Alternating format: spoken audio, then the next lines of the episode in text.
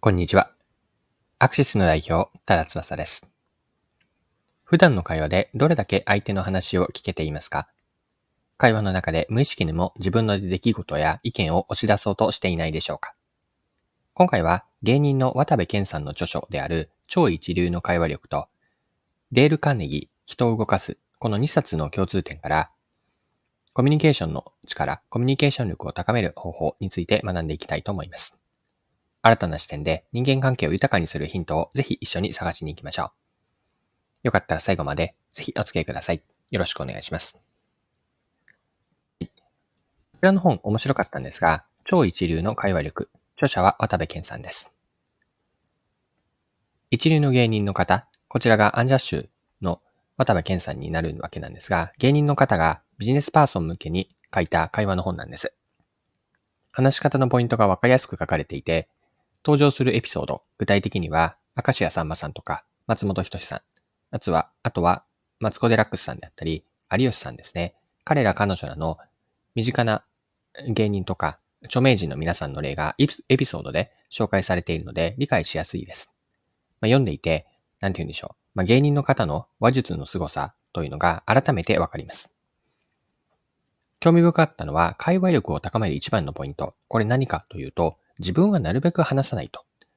会話力を高めるポイントは、自分はなるべく話さないことにある。これ興味深かったです。会話では自分がうまく話すことを頑張るというよりも、いかに相手に話をしてもらうかが大事であると。このようにアンジャッシュの渡部健さんは言うんです。会話術の本で話さない力を重視するこの逆転の発想面白かったです。コミュニケーション全般で活かせると思った学びというのは話を聞く姿勢にあるんですが、いくつかポイントを挙げておくと、まあ、自分が話す時間は最小限にとどめると。で、聞く相手に対してはリスペクトすると。また、相手に興味を持っていることを言葉でも、そして表情でもしっかりと示す。まあ、自分は相手にこんなに興味があるんだよというのをしっかりと示しながら、まあ、笑顔を絶やさず、時には会話の中で笑いを入れると。まあ、いずれも特別難しいことではないんですよね。ですが、自分が普段の会話でやれているかというと、まあ、全然だったなと改めて気づかされます。書かれている会話の方法というのは、まあ、正確に言えば自分が話すよりも相手に話してもらう方法になるんですが、これは本を読んですぐに使えるものばかりです。ここまでの見てきた話の聞く姿勢のポイントというのは、もう一つ今回ご紹介したい本であるデール・カーネギーの人を動かす、ここに共通点があるんです。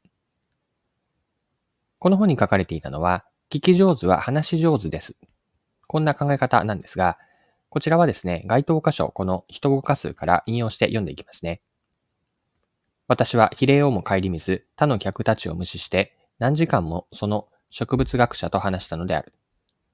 夜も更けてきたので、私は皆に別れを告げた。その時、植物学者はその主人に向かって私のことを散々褒めちぎり、しまいには私は世にも珍しい話し上手だということになってしまった。話し上手とは驚いた。あの時私はほとんど何も喋らなかったのである。喋ろうにも、植物学に関しては全くの無知で話題を変えてもしない限り、私には、私には話す材料がなかったのだ。もっとも、喋る代わりに聞くことだけは確かに一心になって聞いた。心から面白いと思って聞いていた。それが相手に分かったのだ。したがって相手は嬉しくなったのである。こういう聞き方は私たちが誰にでもできることのできる最高の賛辞なのである。はい。以上が人を動かすからの引用でした。ガーネギは何時間ものこの相手の話を聞き続けたことで、相手からは世にも珍しい話上手だと、ここまで評価されたんです。はい。この書籍、人を動かすには、人を好かれる6原則がこれから言う次のように書かれています。人に好かれる6原則、1つ目は、誠実な関心を寄せる。二つ目、笑顔を忘れない。三つ目が名前を忘れる。四つ目、聞き手に回る。五つ目が関心のありかを見抜く。そして六つ目、心から褒める。前半で見てきた渡部健さんの本である超一流の会話力にあった相手の話を聞く姿勢というのは先ほど挙げた4つあったわけなんですが、1つ目が自分が話す時間は最小限にとどめると。聞く相手のことをリスペクトしつつ、相手に興味を持っていることを言葉でも表情でも示す。また、笑顔を絶やさず、時には会話に笑いを入れると。まあ、こういった聞く姿勢、話を聞く姿勢というのが超一流の会話力の本で書かれていました。会話ではついつい自分のことを押し出そうとしてしまうんですね。会話力を高めるためには、いかに聞き上手になるか、このコロンブスの卵的なところだと思うんですが、この渡部健さんの本とデール・カーネギーの人を動かす、ここに共通点を見出せたかなと思っているので、この相手の話をしっかりと聞く、その時に相手のことをリスペクトしながら、興味を持っていることをしっかりと伝えると。また笑顔と笑顔を絶やさない。このあたりをしっかり抑えながら、会話に臨みたいなと思っています。はい。そろそろクロージングです。今回は芸人の渡部健さんがビジネスパーソンに向けて書いた本、超一流の会話力と、デール・カーリギーの人を動かす。ここに共通することを見てきました。共通点は、会話力を身につけるための鍵というのは自分が話さないことにあると。会話では自分が話すよりも相手に話をしてもらうことが重要なのかなと。効果的な聞き方として自分の話す時間を最小限に留めながら、まあ、リスペクトをしとか、興味を持っていることを示す、また笑顔を絶やさない、このあたりをポイントにしたいです。